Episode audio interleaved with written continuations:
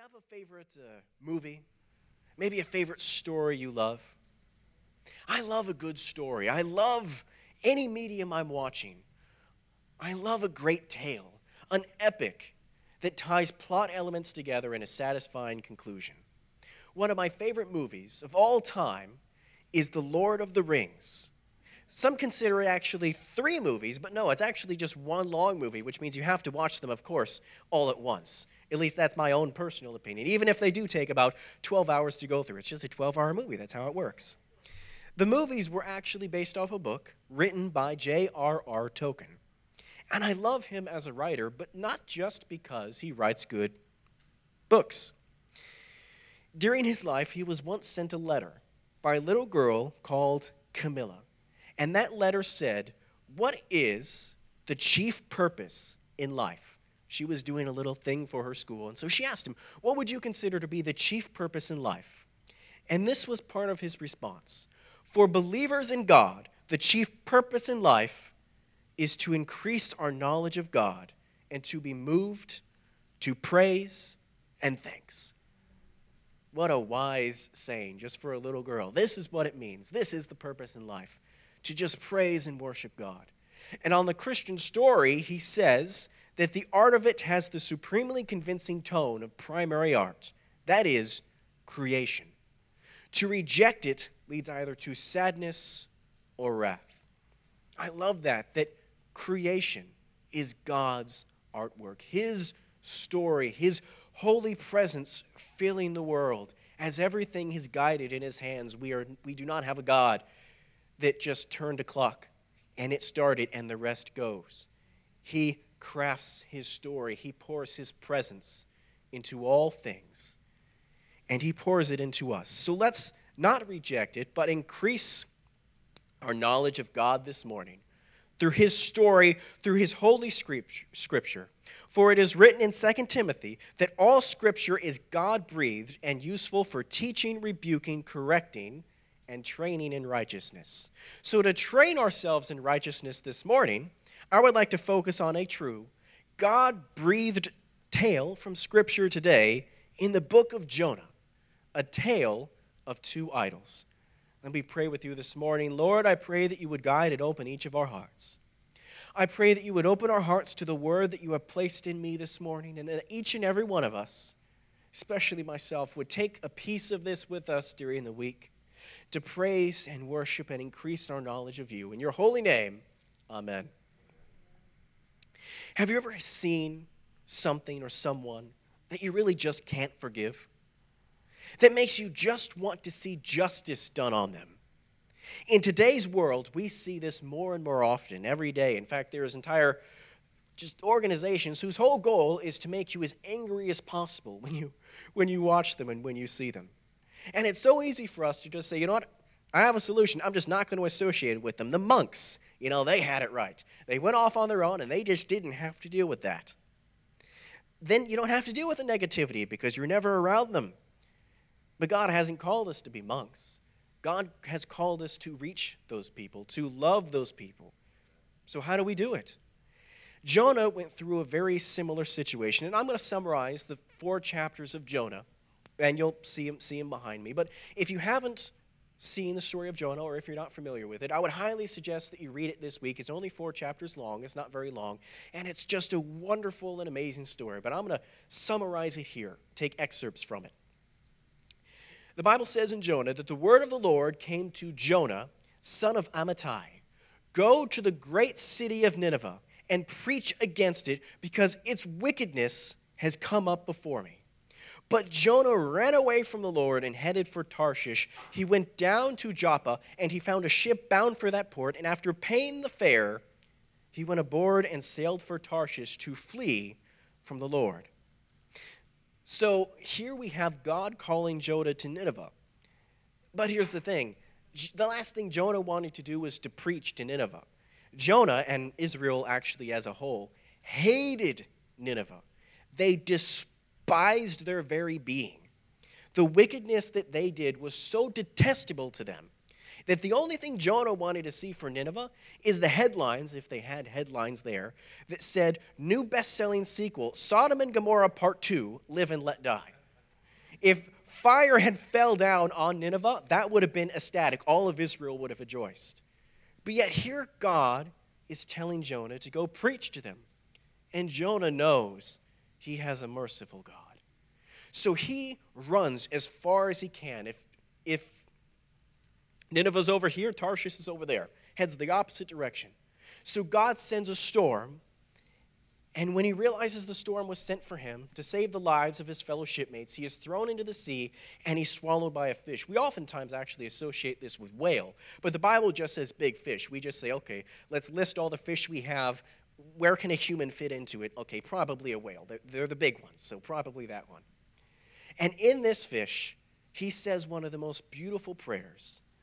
He says, Those who cling to worthless idols turn away from God's love for them. But I, with shouts of grateful praise, will sacrifice to you. What I have vowed, Lord, I will make good.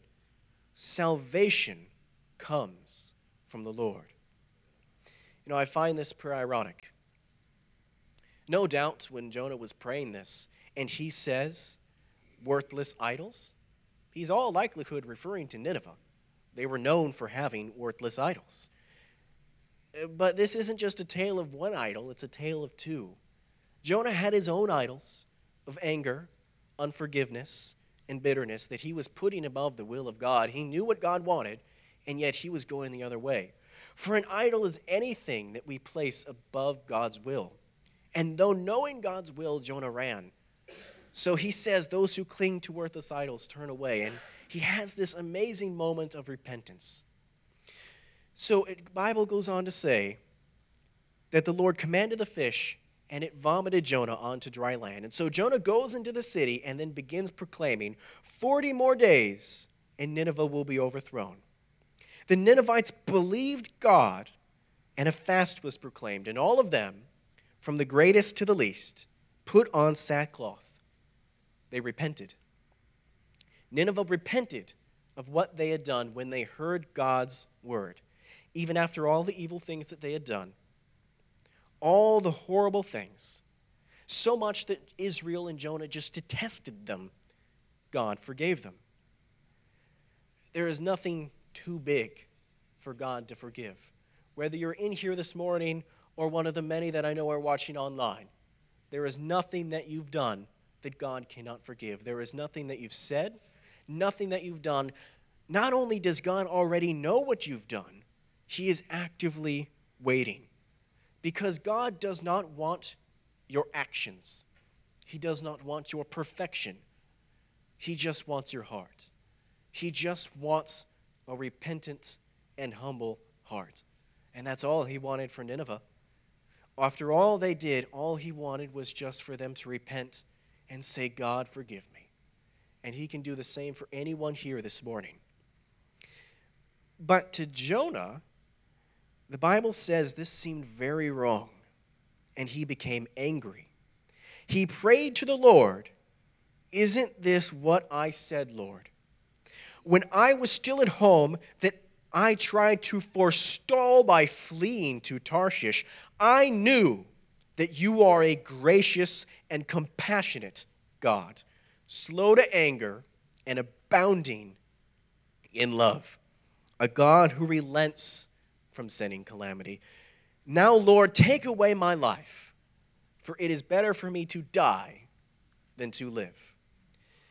Jonah did as God asked, but he never did forgive Nineveh.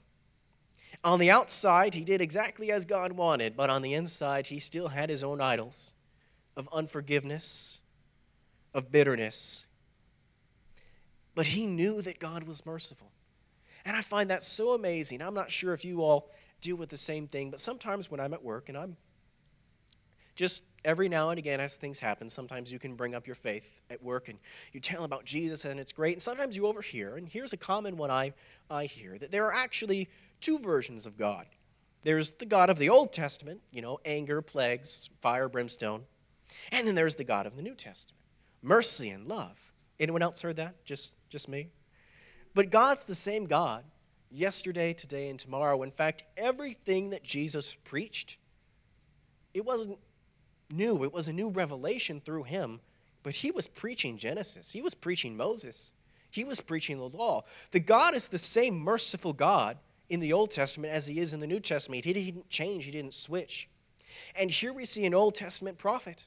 You would expect, if you ask those same people, that if God says their wickedness has come up before me, I want you to go preach to them, that they're saying, hey, there we go, fire brimstone, it's going to happen. But Jonah knew his God. Jonah knew our God. That if Nineveh repented, that he would without question forgive them. He knew he was a loving God, a compassionate God, and that's why he ran. He did not want to see them forgiven. You see, he did as God asked on the outside, but he was still full of anger and unforgiveness on the inside. And not just Jonah, it's Israel did the same thing. They were meant to be a kingdom of priests to show God's holiness and wonder to the Gentiles. In Exodus 19:6 in the New Living Translation because I like how it's worded, God tells Moses to tell to the people of Israel, "And you will be my kingdom of priests, my holy nation. This is the message you must give to the people of Israel." But Israel grew to hate the Gentiles. Pastor Greg just told last week how they set up a market in the only area for the Gentiles to worship God. If you haven't seen that message, I encourage you. It is on YouTube. It is a wonderful message. See, they also could try to do as God asked on the outside, but they weren't changed internally. And so it became just nothing more than rules, as it is written in Malachi. And when we have someone that's wronged us, that's betrayed us, that's hurt us, that makes us angry, it's easier for us to say, You have done wrong you're going to die in your sin than it is to actually genuinely love them and care for them and reach out to them. We can think just like Jonah that we want justice to be done. Or maybe I'm the only one that, uh, that thinks that. But God has called us to reach the lost. It says in 1 Peter chapter 2 verse 9 through 10 again in the New Living Translation. I love how it's worded. For you are a chosen people. That's us. Me and you royal priests, a holy nation, God's very own possession. And as a result, you can show others the holiness of God. For he has called you out of darkness into his wonderful light. And what is probably one of the most beautiful verses in the Bible, it says, Once you had no identity as a people, but now you are God's people. Once you received no mercy, now you have received God's mercy. We have been called just as Jonah was to reach a hurting and evil people. And just like Jonah and Israel, we can't do it on our own. Because we, we say the same things. How can I forgive that? Did you see what they did to me? Did you see what they did? They need justice. How can I change on the inside and not just on the outside so that it just becomes rules, which is just religion? Doing it on the outside but not actually changing inside is pretty much the definition of religion. But we haven't been called to religion, we've been called to relationship. And unless we change how we think in our spirits internally, we'll act just like Jonah, getting angry at the world's idols while carrying around our own that prevent us from fulfilling and accepting the mercy of God, especially to those who hurt us. In fact, even the disciples struggled with this in Luke 9 53 through 55, it says, But the people there, which is Samaria, did not welcome Jesus because he was heading for Jerusalem, and they did not like Jerusalem. When the people, James and John, saw that, when the disciples, James and John, saw this, they asked, Lord, do you want us to call down fire from heaven to destroy them? The next line says, But Jesus turned and rebuked them. Now, I've been watching The Chosen a lot, so I can just imagine this line. I'm just seeing Jesus looking at James and John with just the look of, You gotta be kidding me. How, how long have I been with you? And James and John just going, Oh, okay. Maybe I, uh, maybe I shouldn't have said that one. But then something happened. Something happened that changed everything. Easter. Jesus died and rose again and his Spirit, the Holy Spirit of God, filled the church on the day of Pentecost. And it did change them. In here, on the inside, not just the outside. See, Jonah in this tale is going his own way, following his own idols, until the fish swallowed him up and turned him around. We are Jonah. We go our own way. I go my own way, following my own emotions and idols. The world, those who have hurt us, those who make us angry, that's Nineveh. We see every day something or someone acting as they shouldn't. People know people we know betray and hurt us, and judgment of them comes very swift and very easy. And the fish is Jesus and his spirit. He takes us, and just like Jonah, he turns us around and sets us on his path. In Matthew chapter 12, it says that for Jonah was in the belly of the whale, or the fish, for three days and three nights. So the Son of Man will be in three days and three nights in the heart of the earth. And through the resurrection of Jesus Christ that we just celebrated last week, and the Spirit of Jesus that is in us, we are now continually in the fish. That is Jesus praying as Jonah did What I have vowed, I will make good. Salvation comes from the Lord. That salvation is what makes us different. It's what allows us to do what Jonah and Israel could not. Because Jonah was in the fish for three days. And afterward, even though he did exactly as God asked, he was not changed. He was just the same on the inside as he was before, and he was upset at God's forgiveness and mercy. But with Jesus, it's the other way around. He was in the grave for three days, and now through the resurrection, and his spirit. The Holy Spirit of the Most High God, he is in us always. So we can always be in prayer and connection with God. His mercy becomes our mercy, His forgiveness becomes our forgiveness, and His love becomes our love. Our access to this is through the Holy Spirit of Jesus, strengthened in the study of His Word and continual prayer to God. For the Bible says in John that the words I have spoken to you, that is the Bible, the written word, the inspired word of God, his creation, that they are full of spirit and life. And just like Jonah, God has called us to preach to the hurting, excuse me, and the broken. Those who do things deserving of punishment, and we are called to forgive. And on our own, it's impossible because of the sin nature, but through our continual study of His Word, building ourselves up in the Holy Spirit, and continual prayer to God, we can forgive the unforgivable. We can do what was impossible and reach the hurting and the lost. Because you never know how someone's heart will react to hearing the Word of God. No one would have ever guessed that Nineveh, when they were doing all the evil things that they did, would hear God's word in turn. And yet they did. God knew. And perhaps all that's waiting is just our kind words for someone, just our loving words reaching out to them rather than harsh criticism. Just yesterday, I was watching a cooking show with my family, and uh, there was this person there that really ticked me off. They were throwing out expletives and just putting them down, putting someone else down. And I, I, I, get offended at that when I see someone being put down that I feel is a wrong. And so I was just saying, you know what? I hate that person. I hope they go home. Then justice will be done. And I just paused when God taps your heart and says, You're preaching this tomorrow? I'm like, ah, right, yes. So I just had to take a moment and say, You know what, God? Your will be done. Your justice be done. I've never met this person, so it's silly for me to get so angry at them. But your will be done. I'm just going to forgive them and move on. In Matthew chapter 13, Jesus is describing what the kingdom of heaven is like, and he says it's like a man who sowed good seed in the field. But while everyone was away, his enemy came and sowed weeds among the wheat and went away. And when the wheat sprouted and formed heads, the weeds also appeared. So the servants asked, Do you want us to pull up the weeds? No, he answered, because while you are pulling the weeds, you may uproot the wheat with them. Let both grow together until the harvest.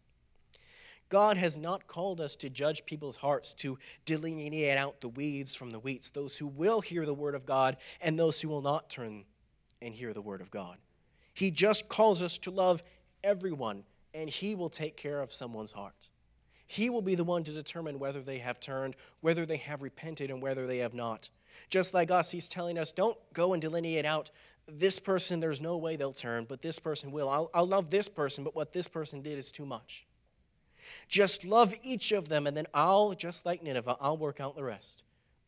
In the end, it's not us who saves, it's the Holy Spirit who saves, the Holy Spirit who reaches and who loves, and all we have to do is just present the Holy Spirit to others.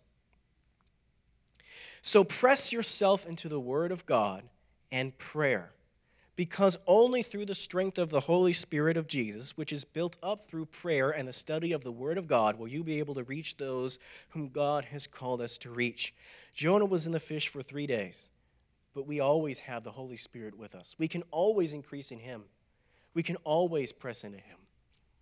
But perhaps maybe you're watching this morning online and you don't have Jesus with you. Maybe this is the first time you're hearing that the God is a God of compassion, a God of mercy, and a God of forgiveness, that no matter what you've done, that he will forgive you and that he will love you. This is the time that I love Easter because I bring out this story. When the thief was on the cross, the Bible says, Do not say who was going into heaven and who was going into hell. That is to judge the heart. God judges the heart. But there is one person in the Bible that we can say without question or doubt is going to be in heaven with Jesus, and that is the thief, because he turned to the Lord and he said, Remember me. Just the two words. And Jesus said, Today you will be with me in paradise. And I love that line. People sometimes think it's so difficult and hard to come to Jesus, but in the end, that's all it needs. That is a perfect case point example. You just turn to Jesus and you say, Remember me. You have my heart. I haven't done everything right but remember me. And if you're listening in the sound of my voice this morning, that's all you need to do. All you need to do is just say, Remember me. And God will forgive you and come and make his home in you. And you will also be filled with the Spirit of Jesus. Let me pray with you all this morning. Lord, for everyone who's listening, who says, Lord, remember me, I pray that you would pour into them this morning. I pray that you would open their hearts to a God not of judgment or of anger, but of forgiveness and mercy, as you have always been. Only you judge the heart. And for everyone in this place this morning, I pray that you would open our hearts this week. There is no shortage of justice that we cry out to be done to people that hurt us. But this week, I know that you're just calling us to just try and love that when we speak your words, that they would be your words of love, your words of forgiveness, your words of holiness that say, I sent my son to die for you. I gave you everything. Just give me your heart. May that be true this week in your holy name. Amen. Did you receive the word this morning?